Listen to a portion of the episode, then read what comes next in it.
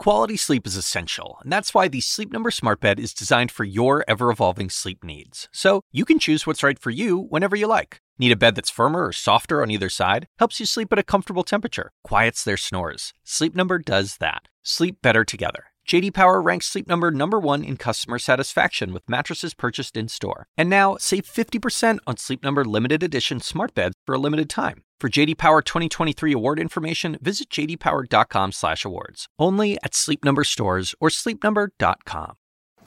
Hello, I'm Erin Burnett, and thank you for joining me for CNN's special live coverage of the inauguration of Joseph Robinette Biden Jr. He is now the 46th President of the United States. And today's transition of power will hold a special place in American history for many reasons. Biden is the oldest president to take the oath of office for a first term. And another major achievement Kamala Harris, now the first woman, the first black and Asian person to ever be sworn in as Vice President of the United States. I want to go to Kate Bennett, uh, who has been watching them all come by, get out of those uh, motorcades, uh, and then, of course, walk into the White House. So, Kate, you know, obviously, this is always a transition that requires a lot, right? I mean, in terms of one uh, family leaving the White House and another coming in. And of course, it has been incredibly fraught uh, this year, given uh, the behavior of the former president. So tell me what happened uh, behind the scenes physically uh, to move from the Trump family to the Biden family. Right, Erin. I mean, what a day it's been. We started early this morning, of course, with the Trumps leaving in that very un- unorthodox way, uh, taking off from Marine One on the South Lawn, uh, skipping inauguration altogether, bypassing the uh, inviting of the new incoming president and first lady into the White House, just shunning them really. It's, it was a, an absolute snub. And so we started there this morning with that moment. And now mm-hmm. we've come full circle to see the, the transfer of power. I mean, as one president flew away, the incoming president literally drove right up 15th Street, turned on Pennsylvania Avenue. We weren't sure if President Biden was going to get out of the car because, as you know, security has been so different this year. This is a city that two weeks ago was really uh, in turmoil and is still in massive lockdown. So we weren't sure, but we saw the beast his presidential limousine stop. We saw the Biden grandkids and children, uh, Hunter and his sister Ashley, and the grandchildren get out and walk towards the beast. And we thought, okay, I think he's going to get out of the car. And sure enough, President Biden and First Lady Jill Biden did get out. They did do the ceremonial walk, and it was nice to see some normalcy. As looking around here, as we've been here all day, there's certainly not the throngs of crowds. They're not the people that we typically see uh, at inaugural events but there still was some pomp and circumstance. We had marching bands, we had a lot of law enforcement. Uh, we sort of felt like there was a moment that democracy continued in a normal way, so to speak, in this very strange past year. But I will say, you know, the Trumps leaving and landing in Palm Beach, uh, a lot of people felt a, a, real lift here in Washington and having a new president come in and now get settled in the house where all of his things have been unpacked. The fridge has been stocked with their favorite foods. Uh, their closets have been filled with their clothes. They will spend the night there after a thorough deep clean worthy of a pandemic. Uh, this mm-hmm. is now their home, and, and the cycle starts all over again. So um, obviously, Kate is uh, is with us. I want to just note that the Senate has gavelled in. Uh, because there is so much work to be done. You've got to have all these nominees approved. So, literally, as all the pomp and circumstances going on, you had that work being done there. Our chief correspondent, Manu Raju, joins me now. So, Manu, tell me exactly what's happening, what business will be, uh, you know, conducted, finalized today. Well, the big first thing that's going to happen is that Democrats will formally take the Senate majority because three new Democratic senators, the senator who's replacing Kamala Harris from California, the two new Georgia senators who won their January 5th runoffs, those Democrats all will be sworn in this afternoon. Kamala Harris will swear in these senators as her role as the president of the Senate, one of her first official acts as the vice president of the United States. And at that point, Senator Chuck Schumer of New York, the Democrat, will be the majority leader of the Senate. He will have the power to set the Democrats' agenda, to determine what bills come to the floor, what nominations can be agreed can come to the floor for a vote. But it's a 50-50 Senate with Kamala Harris breaking the tie. They're going to to need significant support from Republicans to move forward. And one big thing that they still need to resolve is how quickly to form Joe Biden's cabinet. And one issue is holding things up about moving forward on the cabinet. One big issue. They need to reach an agreement on a power sharing deal about how the 50 50 Senate would actually work. And absent an agreement, according to Democratic and Republican senators, the committee process will essentially be stalled. So, what does that mean? That means moving forward on these nominations to key cabinet posts could be derailed for some time until Schumer and McConnell can reach an agreement to fill some of these posts. So, Erin, there's still a lot of questions about how quickly some of these nominees can be confirmed, but there's expectation Avril Haines to be the director of national intelligence and Janet Yellen to be Treasury Secretary could be first on the list, but probably not tonight. We'll see if they do get an agreement for a quick vote tonight, and that will be a mm-hmm. break from the past where the, the, President Biden's predecessors, Donald Trump, Barack Obama, Bill Clinton, George W. Bush, all got nominees confirmed on day one. That is not going to happen here, or it certainly does not look like it. And it could be stalled for the foreseeable future as Schumer and McConnell try to figure out how to work in this 50 50 Senate. Erin. Yeah, which of course, um, you know, that's the practical side of,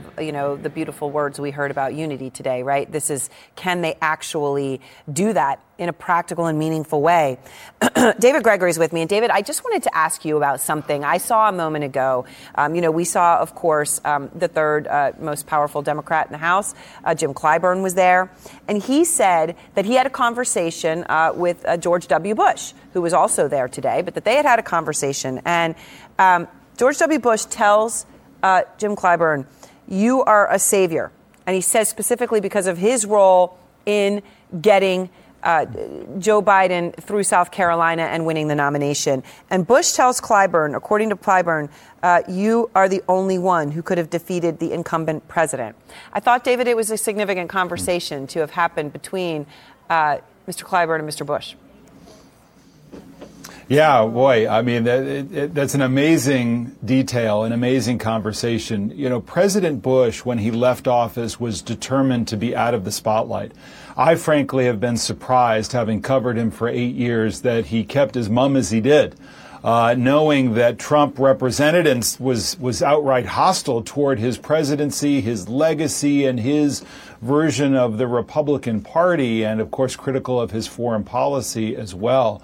Uh, but, you know, I think about President Bush, George W. Bush, as saying that family values don't end at the Rio Grande River. He was uh, the Republican who fought the orthodoxy and was ultimately overcome by a change in the, the among conservatives about immigration. He wanted immigration reform uh, yeah. of the style that Biden will now pursue as president. Um, so he rejected so much of what Trump stood for, and I think it's quite interesting that he would then turn to Clyburn and say, "Look." Um, you you had the power uh, to set Biden on a course to unite the country to defeat Trump after one term. Um, quite a validation and an indication uh, that President Bush uh, represents a lot of other Republicans too, who felt that Trump was so dangerous uh, and and mm-hmm. really such a uh, a rogue element within the party. Yes, and Ana, though very important, uh, George W. Bush's presence there today uh, you know, I, watching it, I think we all felt it again and again, right, at Arlington uh, National Cemetery, right, with the, with prior Democratic presidents and George W. Bush and Laura Bush also being there uh, together.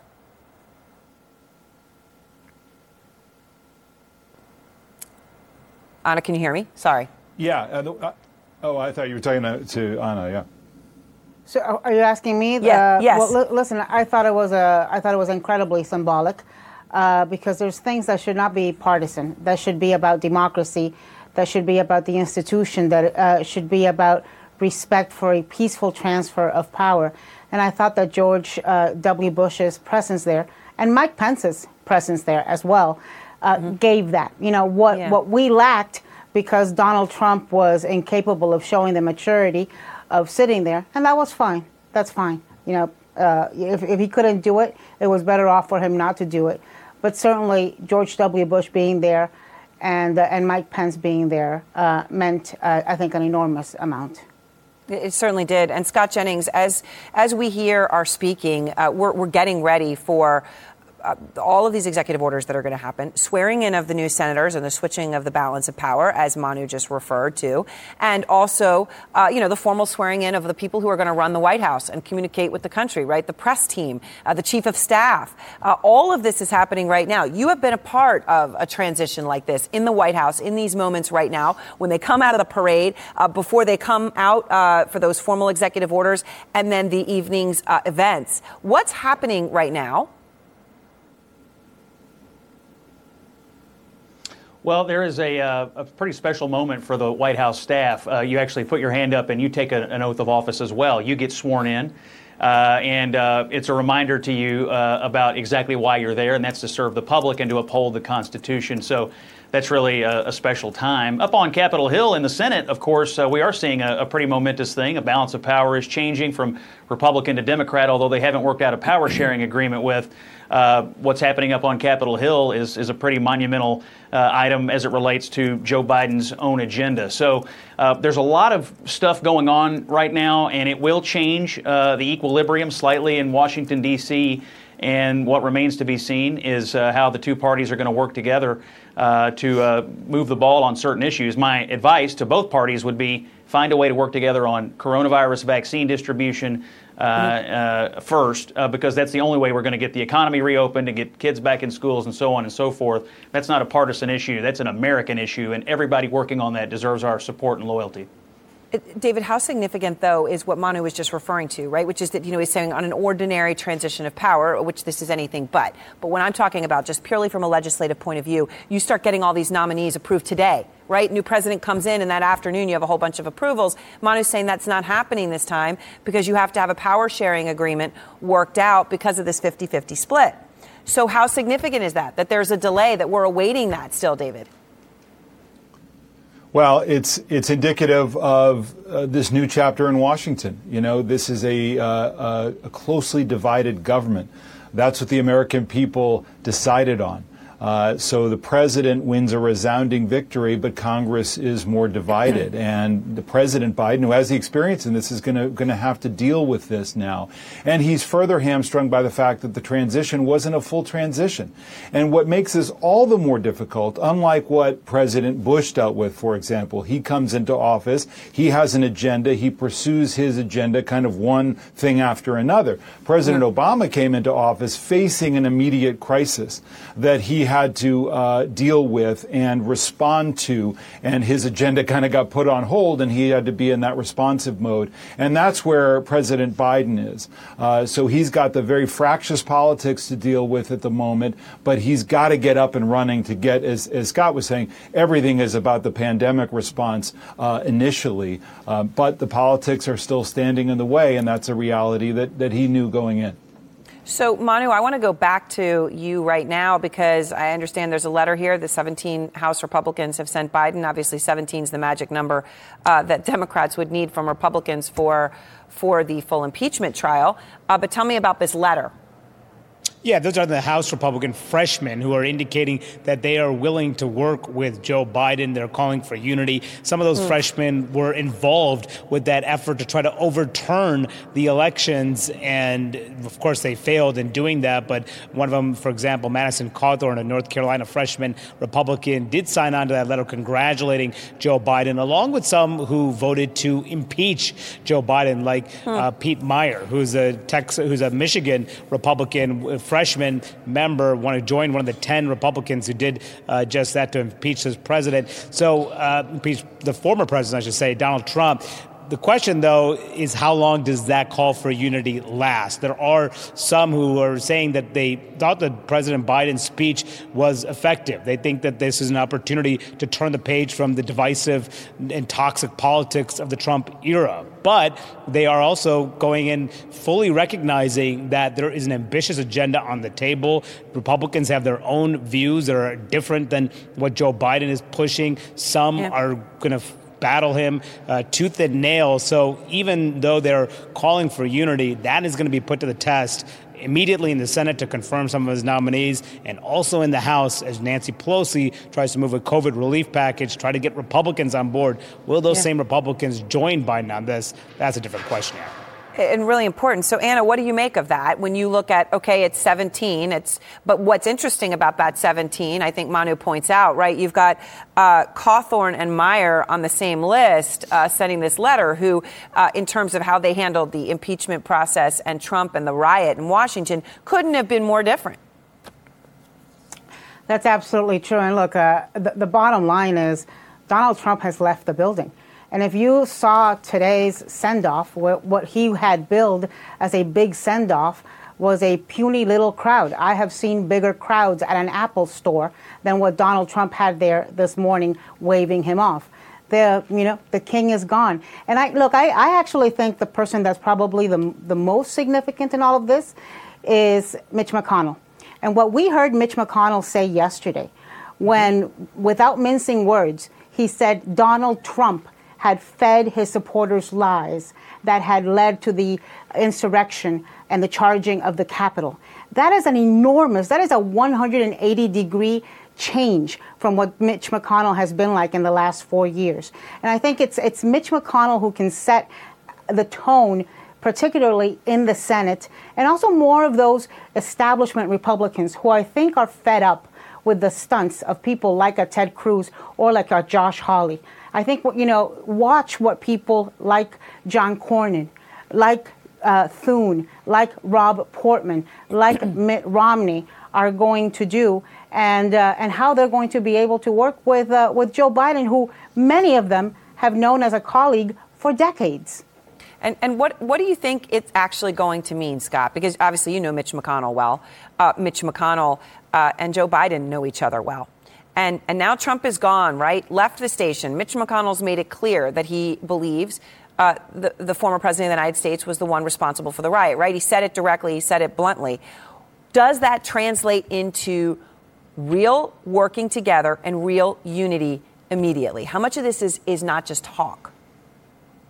Well, I think I think there's a, a, number of things here going on at the same time. I do think Mitch McConnell wants there to be unity uh, among all the players and parties on defending the Constitution. I mean, that's what happened on January 6th. It was a direct assault on the Constitution, not on one party or the other, but it was a direct assault on the way we do it, which is we have elections and there are winners and there are losers. And so I think he wants to drive unity on that point. Number two, I've heard him say personally that he thinks there are areas where there's going to be agreement uh, and there can be bipartisan agreement as long as I think we all accept that most policy is going to be made between the 40 yard lines. Uh, but there are going to be areas of disagreement, and we'll set those aside for debate and probably debate during the next uh, uh midterm election. But that shouldn't stop us from working together on the things that we know to be necessary. Yeah. Coronavirus vaccination distribution, whatever the Congress can do, they have to do. Future relief, infrastructure, I've heard, even though I think they're still far apart on how to pay for it. Everybody agrees we need roads, bridges, and highways. Yep. If Joe Biden and Mitch McConnell approach it from that perspective, everyone benefits because they could really get some things done over the next couple of years. All right, let's listen into the Senate floor right now.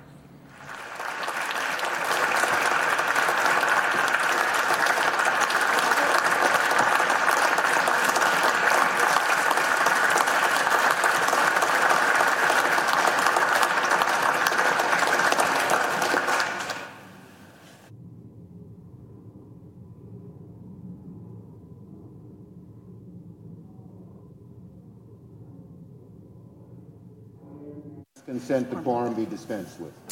All right, Manu, please walk us through exactly what is happening here. We just heard the applause, but tell us what's happening. The chair lays before the Senate two certificates. Take a moment. This is oh, okay. Sorry, let's official. to the vice president and swearing in the new certificate of senators. appointment to fill the vacancy created by the resignation of former Senator Kamala D. Harris of California.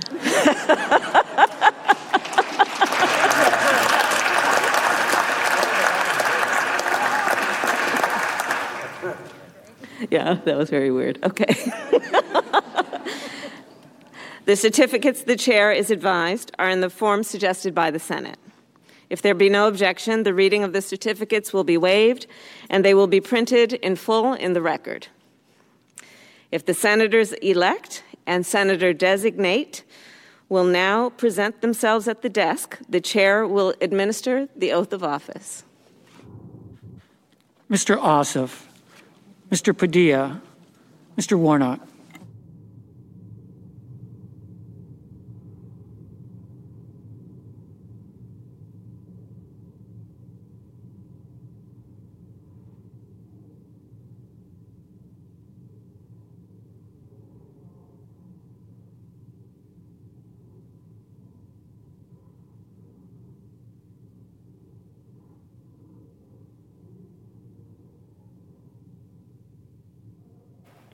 Please raise your right hand. Okay. Do you solemnly swear that you will support and defend the Constitution of the United States against all enemies, foreign and domestic, that you will bear true faith and allegiance to the same, that you take this obligation freely without any mental reservation or purpose of evasion, and that you will well and faithfully discharge the duties of the office on which you are about to enter, so help you God. I do. Congratulations.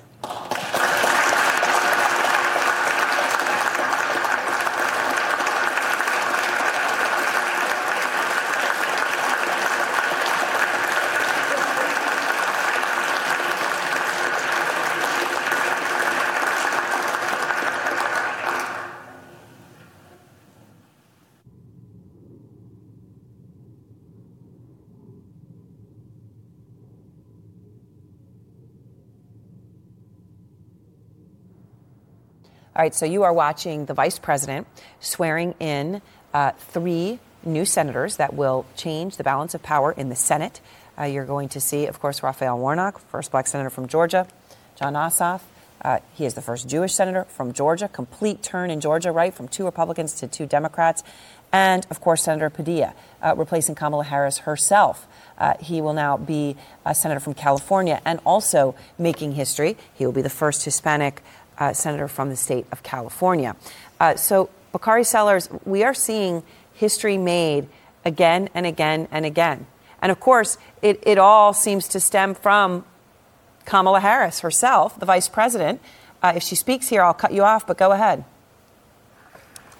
Yeah, no, I, I, think that what we saw are an uptick in voters of color throughout the country. And they, all of these major cities that dictated the trajectory of this race Atlanta, Georgia, uh, Philadelphia, Pennsylvania, Milwaukee, Wisconsin, Detroit, Michigan um, you saw voters of color come to the forefront. Native American voters in Arizona, Hispanic voters throughout the Sun Belt. And that's what's, what you're seeing on your screen right now with the swearing in of Ossoff, who's your first millennial um, United States Senator, Raphael Warnock, who is the pastor of, of Martin Luther King Jr. Spiritual Home, Ebenezer Baptist Church. Um, and Senator Padilla, the first Hispanic senator from the great state of California. And you're starting to see the Democratic Party um, look like the demographical changes that are happening in the country. But let me also say something to kind of tie in, Erin, to this conversation we were having, a larger conversation with the 17 House members, one including Madison, uh, uh, Madison Cawthorn, who actually was a part of inciting uh, the riot that we saw on Capitol Hill. Um, there has been a rise in this country of white supremacy and domestic terror. And this is going to have to be one of the challenges that this administration faces head on from the beginning. So, yes, we do have the issue of coronavirus, which we have to deal with.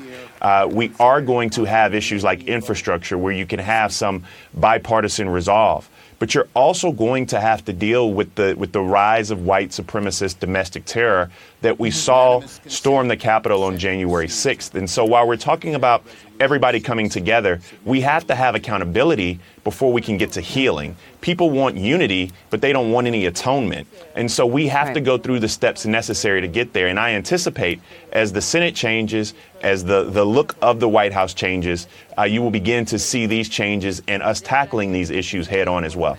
Right. And of course, the country that has gone through so much, we have now just seen uh, a black, Latino, and Jewish senators all just sworn in. Uh, it is something all happening at once uh, that really can only happen in this country. Uh, something to celebrate that the world looks to. Of course, you see the vice president there on the floor of the Senate and the now majority leader, uh, Chuck Schumer. Stand by. We're going to talk more about this in 30 seconds.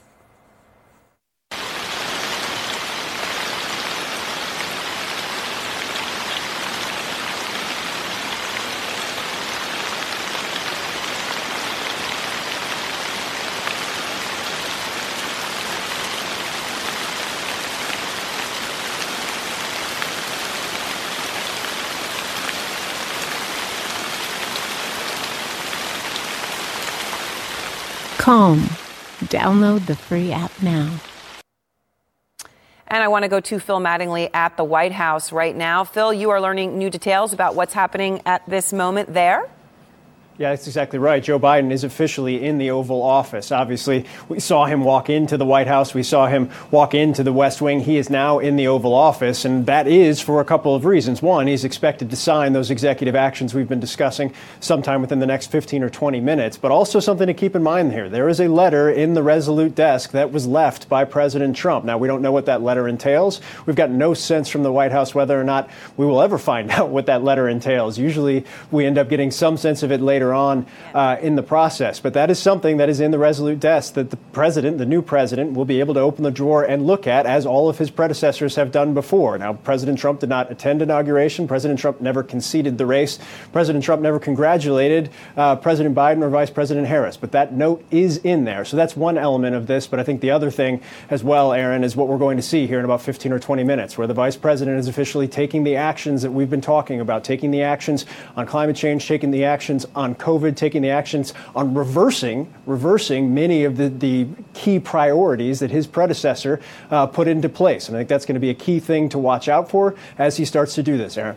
Uh, I am seeing the vice president and her entourage approaching here, but you know, I think if we take this moment just to realize how historic this is, Erin, and the fact that all across the country there are little girls who are watching this moment right now with their parents or their grandparents, and they're never going to know a time where there wasn't uh, a woman who was vice president, which is obviously a very different situation uh, than than most people have experienced. This is a this is a first, and this is a new normal for a lot of young people out there as they watch Kamala Harris here walking down Pennsylvania Avenue. Right now, she and uh, her family, the second gentleman there on her right, are walking in front of the Treasury building. We're gonna, I, I see her sister as well. We're gonna try to see if we can try to grab their attention. Madam Vice President! Madam Vice President!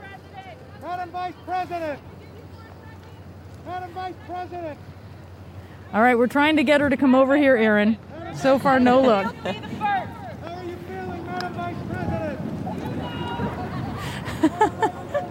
she was just asked, I will say, Erin, how does it feel to be the first? And I believe what she said was, you know. I think that, I think that is what she said.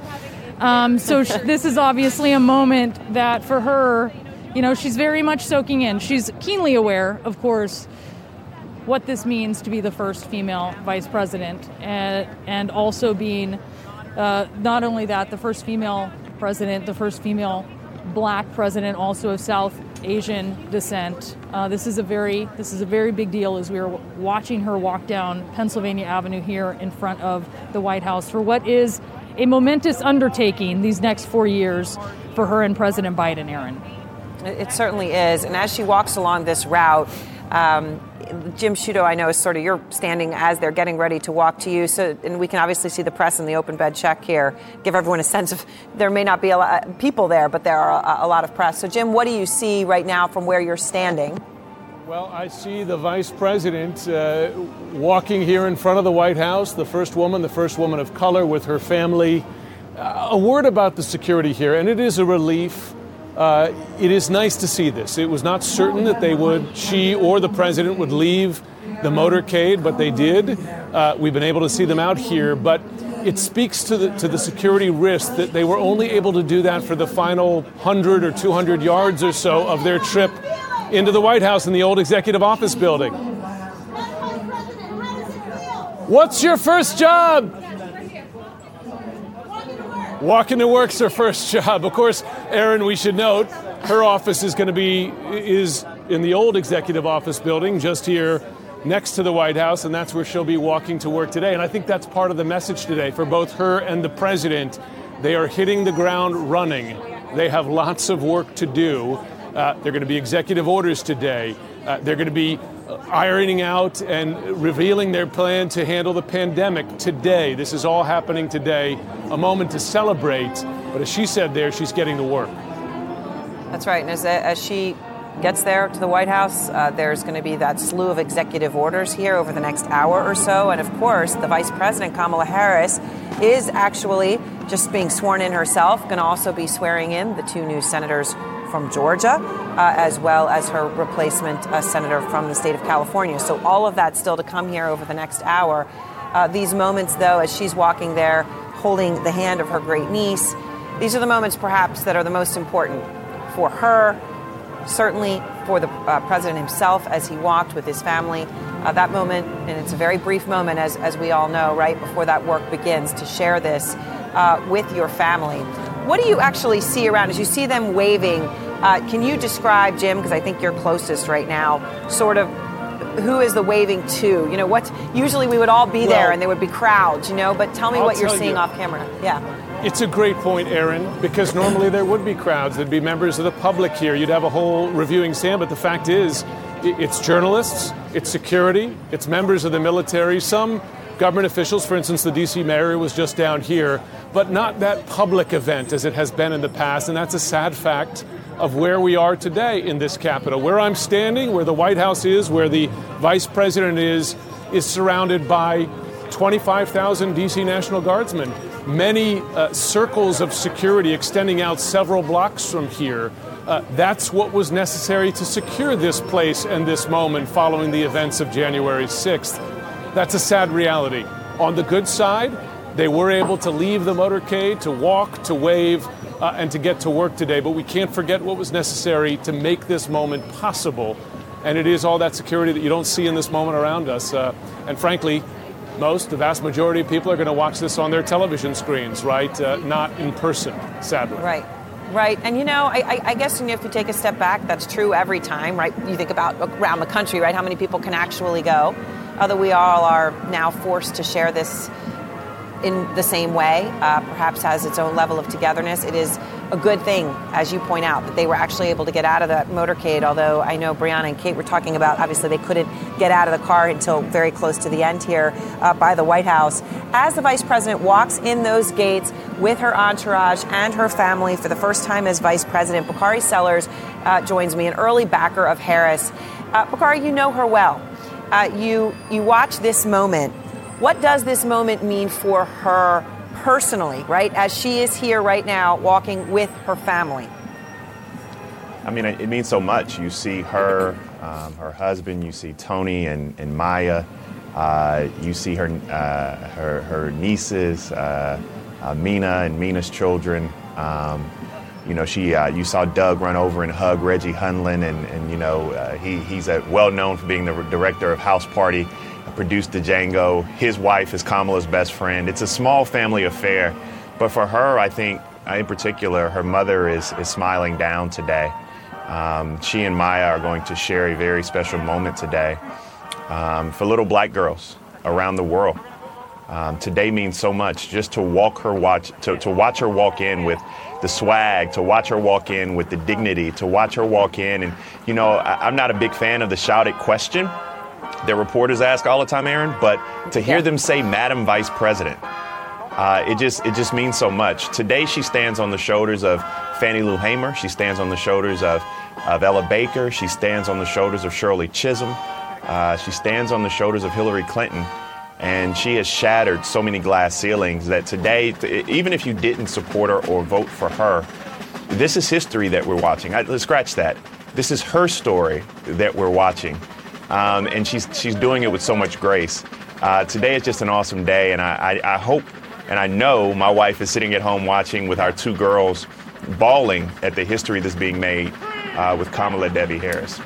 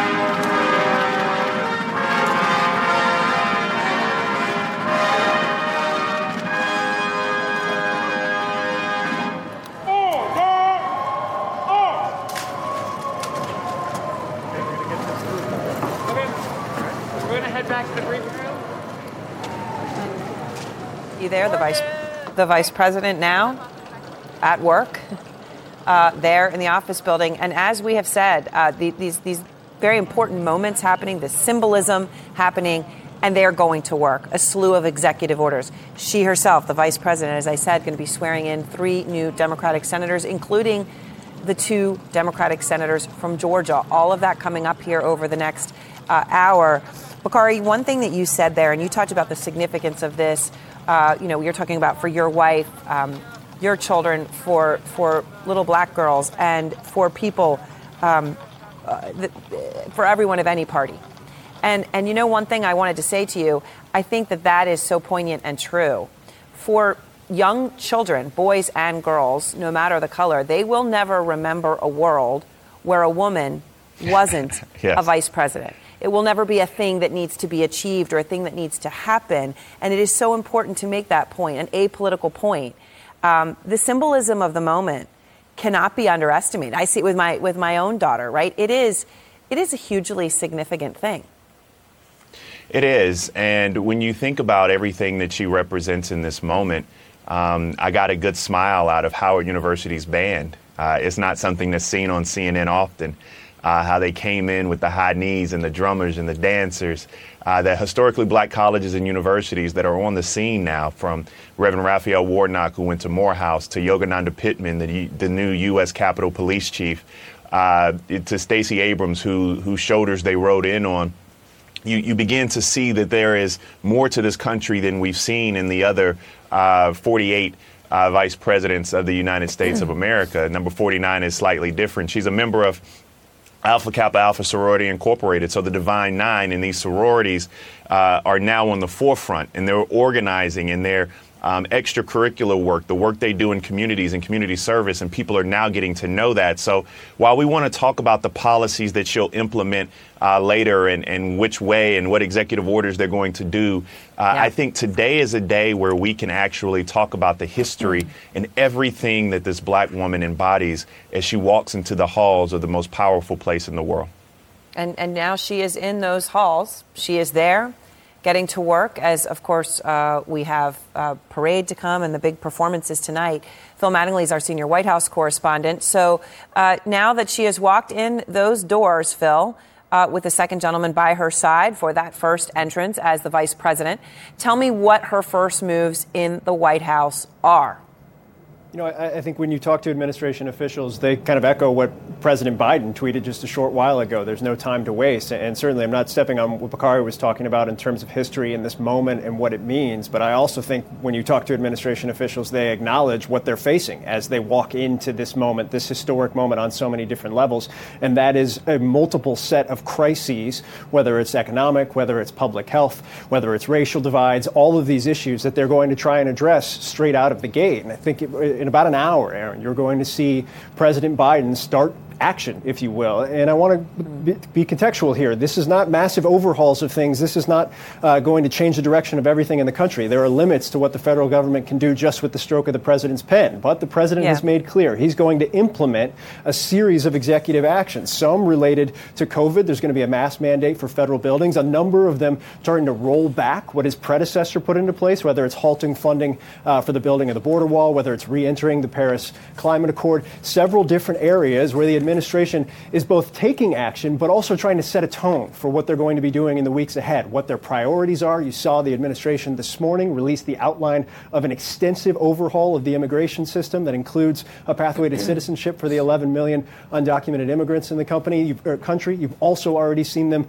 lay out the details of a $1.9 trillion stimulus plan. That will take Congress. That can't happen today. But you are going to see in the next hour those executive actions start getting kicked into gear. And while they will have an impact, uh, uh, kind of on a smaller scale, particularly uh, on the federal level, what they will do more than anything else is lay out a tone of what this administration is going to focus on, going to try and accomplish over Right. the weeks and months ahead, legislatively, as well as what the president can do himself, Erin.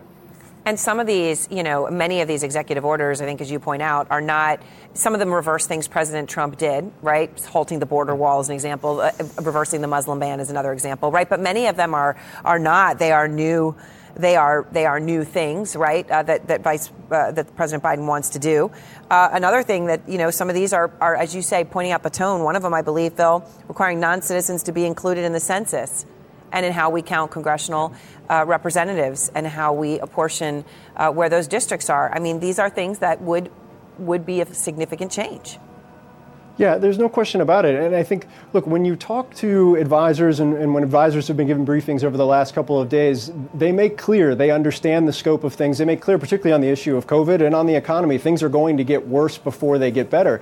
But I hmm. think they understand, and this dovetails a little bit with what Bakari was saying about the history of the moment and recognizing where they are. They recognize that on day one, this is the moment where everybody is paying attention. This is the moment you get to sit, you don't you, you get to set the tone. You don't get a redo on this moment moment. And so I think they're trying to set that tone over the course of the day. But I will also acknowledge when you talk to them, they make very clear this isn't it. This isn't going to be enough. We need to do so much more. And I think the big questions that will come over the course of the next several days, and, and Erin, it's not just going to be today. Over the course of the next eight or nine days, you are going to see kind of a laser focused day by day message with executive actions on issues like immigration, health care, more on COVID starting tomorrow as well but they acknowledge yeah. more needs to be done, and that more is going to require Congress, where they have very slim majorities in the House and in the Senate, and where they're right. going to need bipartisanship, as the president laid out this morning in his speech.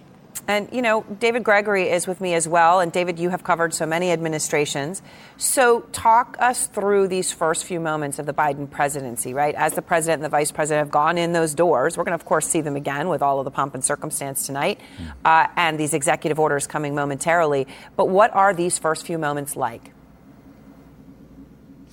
Well, a lot of it is just organization. And because the transition was really undermined by the outgoing administration, this administration has to do more faster and, and play catch up. You know, we've talked about that in terms of cabinet officials uh, not being in place. So Congress has to work on that. The Senate has to work on that. So you have acting secretaries who have to get into place. What they have built up is this pandemic response infrastructure. And what we're going to see with the new administration is this focus on a lot more federal coordination with the states the vaccine mm. rollout being the most important thing. You're going to see, a, I think this, the, the president and the vice president are going to spend some time projecting uh, a new U.S. image around the world. I think that will be important to signal, hey, uh, we're back. There's a sense of normalcy uh, in the administration. Um, and when I say we're back, that idea that the American um, presidency, the, that America is going to revert back to a position of uh, leadership that Donald Trump veered away from. And again, he got he got uh, plaudits for that, and he obviously got criticism. But mm-hmm. President Biden wants to, to refocus that. But I think everything is about a kind of new orientation. There's a lot of people, especially those who are closest to President Biden, who have been there before. They know yes. how to get rolling right away, including the president. Uh, yeah. And this new vice president, I was struck watching Kamala Harris, just what will her role be? She's going to have an important role, just as Vice President Biden did to President Obama. It'd be very interesting to watch that unfold as well. Right, and of course, you know, even when he has given his speeches recently, right, she was sitting in the chair behind him. It has very much been visually, you know, presented as a team. Uh, it, you know, very explicitly so. Um, you know, it's interesting just this whole transition. They walk in there, and you've talked about how you know everything gets cleaned, and you know, Joe Biden walks in uh, when he goes through those doors. He's going to see the note that Donald Trump uh, said that he uh, you know, left him. Uh, there's there's that moment that will happen, and then there's just the transition itself, right? We know the national security team actually came in before, right? Before. Uh, President Biden became president because you needed to have them actually sitting in place uh, so there wasn't even a second of gap, right? So, what's that like? Just that literal, um, you know, moving chair aspect of this today? Well, the first thing is you, you want to find out what particular threats are being monitored, what the national security team has to respond to right away. Are there some things that they didn't know? Some things that may have been unattended or things that uh, are cropping up in this immediate transition? The seamlessness of power in the United States is something to behold because uh, even under these circumstances, um, it has been uh, a peaceful transition, even as uh, we've watched our capital be uh, an armed encampment, which is so unfortunate. So you, the national security team wants to tend to that. I think the team wants to also learn what's new with regard uh, to the virus and the virus response that they may not have known. There may have been some some things that they it has come up in the last couple of days that they that they weren't aware of. But you know, the the new team has priorities. There's executive action, and we've seen this uh, before with other administrations. They take immediate executive action to right. undo some things the previous administration did. But as you've been talking about, the focus is let's get our secretaries in place. Um, you know, for instance, what about the threats we're talking about? Thank God this has been a peaceful day. But you've got a Justice Department, those who are there existing part of the bureaucracy, you've got the FBI. They have to monitor ongoing threats, and there has to be a lot of coordination uh, about that. That's yeah. going to be a priority as well. Right, right. And of course, and as you said, uh, we anticipate at least 17 executive uh, orders to be signed here over the next hour. Bakari, you know, when, uh, one of the things that I think was so important today that we all saw uh, was the continuity, right? Of course, President Trump wasn't there. Um, mm-hmm. And, uh, you know, there was that, that un- you know, first time in 150 years, right? But you had Mike Pence there, and you had all the, you know, prior presidents there and their wives, and going to Arlington Cemetery and having those moments together. And as you saw, you know, Lady Gaga come out afterwards, you know, she talks to all of them quickly on her way out. You know, it was that feeling of continuity that was so important. Um, walk me through the moment when uh, former President Barack Obama uh, had that fist bump with Kamala Harris. Tell me about what happened there. Well, uh, when you first of all, let, us just back up to when Barack Obama and Michelle Obama came in. Um, they were wearing a designer, uh, Michelle Obama and, and, Kamala Harris both wearing a designer from South Carolina. So shout out uh, to him as well, Sergio Hudson. But uh, just watching that aura, you, you begin to build that, and that excitement began to swell. And then the communication between Barack Obama and Kamala Harris. We know that their relationship goes back a long way. Uh, she was one of the first people to campaign for him in Iowa back in 2008. Um, you know how, how he thought so highly of her as Attorney General and then United States Senator in the great state of California. And that fist bump means so much. And, and to tie it all together, I mean, if I would have taken you back to 2006 or 2007 and told you that Joe Biden would have been the most transcendent Democratic figure in the history of politics on the issue of race, you would have thought I was crazy. And what do I mean by that? Joe Biden was the, the, the vice president to the first black president in the history of this country. Joe Biden also ushers in the first black vice president in the history of this country. And so to be affixed to those both both hyper historical moments, it mm-hmm. means so much. But just that moment between Kamala and, and Barack that's a moment that swells your heart. That's a moment because you, got to understand, Erin, and, and when you go into black churches right now, down in the re- reception area, you got a picture of, of, of, Jesus, Martin Luther King, and you got a picture of Barack Obama. Um, and Kamala Harris now is in that same type of conversation with mm. with people like Barack Obama, who are luminaries, who mean so much to our community, uh, and who will be prayed over and protected, so they go out and do the work necessary to to get our people out the ditch. All right, so uh, Jim Sciutto is outside in front of the White House, where the president and the vice president have just gone in. Uh, so, Jim, tell me what you see there now. Obviously, they are uh, beginning beginning the work uh, right behind you. That, that's right. Listen, as, as quickly as it started, it ended. The ceremony, that is, right? I mean, the doors are closed at the White House, of the executive, old executive office building where the vice president's offices are, as they get to work. As Kamala Harris said to me just a few minutes ago when I, when I shouted a question to her, what's her job number one? She said, getting to work, and, and indeed that appears what they've done. And a lot of the pomp uh, quickly wrapping up here, the honor guard that had ringed the White House uh, representing all the branches of the military. They shuffled in here a couple hours ago. They have now left back mm. to uh, a more, a less ceremonial security footing here, although you certainly have uh, the security we've seen in the city uh, the last several days ringing the White House. But, you know, the, the ceremony around the White House, we saw it. It was powerful. It was full of history. It was full of the moment. And now you get a sense that they're, well, they're at their desks in there and they're getting to work. Yes, and uh, in just moments, President Biden is going to sign uh, at least a dozen more executive actions, and Vice President Kamala Harris uh, is going to swear in three new Democratic senators who, of course, shifted the balance of power in the Senate. Uh, you're going to see both of those Georgia senators sworn in by the vice president. We will be right back.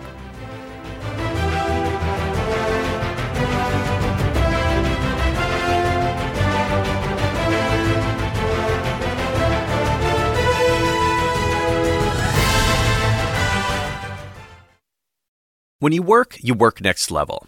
And when you play, you play next level. And when it's time to sleep, Sleep Number smart beds are designed to embrace your uniqueness, providing you with high-quality sleep every night. Sleep next level. JD Power ranks Sleep Number number 1 in customer satisfaction with mattresses purchased in-store. And now, the Queen Sleep Number C4 smart bed is only $1,599. Save $300 for a limited time, only at Sleep Number stores or sleepnumber.com. Prices higher in Alaska and Hawaii. Quality sleep is essential, and that's why the Sleep Number Smart Bed is designed for your ever evolving sleep needs. So you can choose what's right for you whenever you like. Need a bed that's firmer or softer on either side? Helps you sleep at a comfortable temperature, quiets their snores. Sleep Number does that. Sleep better together. JD Power ranks Sleep Number number 1 in customer satisfaction with mattresses purchased in-store. And now, save 50% on Sleep Number limited edition smart beds for a limited time. For JD Power 2023 award information, visit jdpower.com/awards. Only at Sleep Number stores or sleepnumber.com.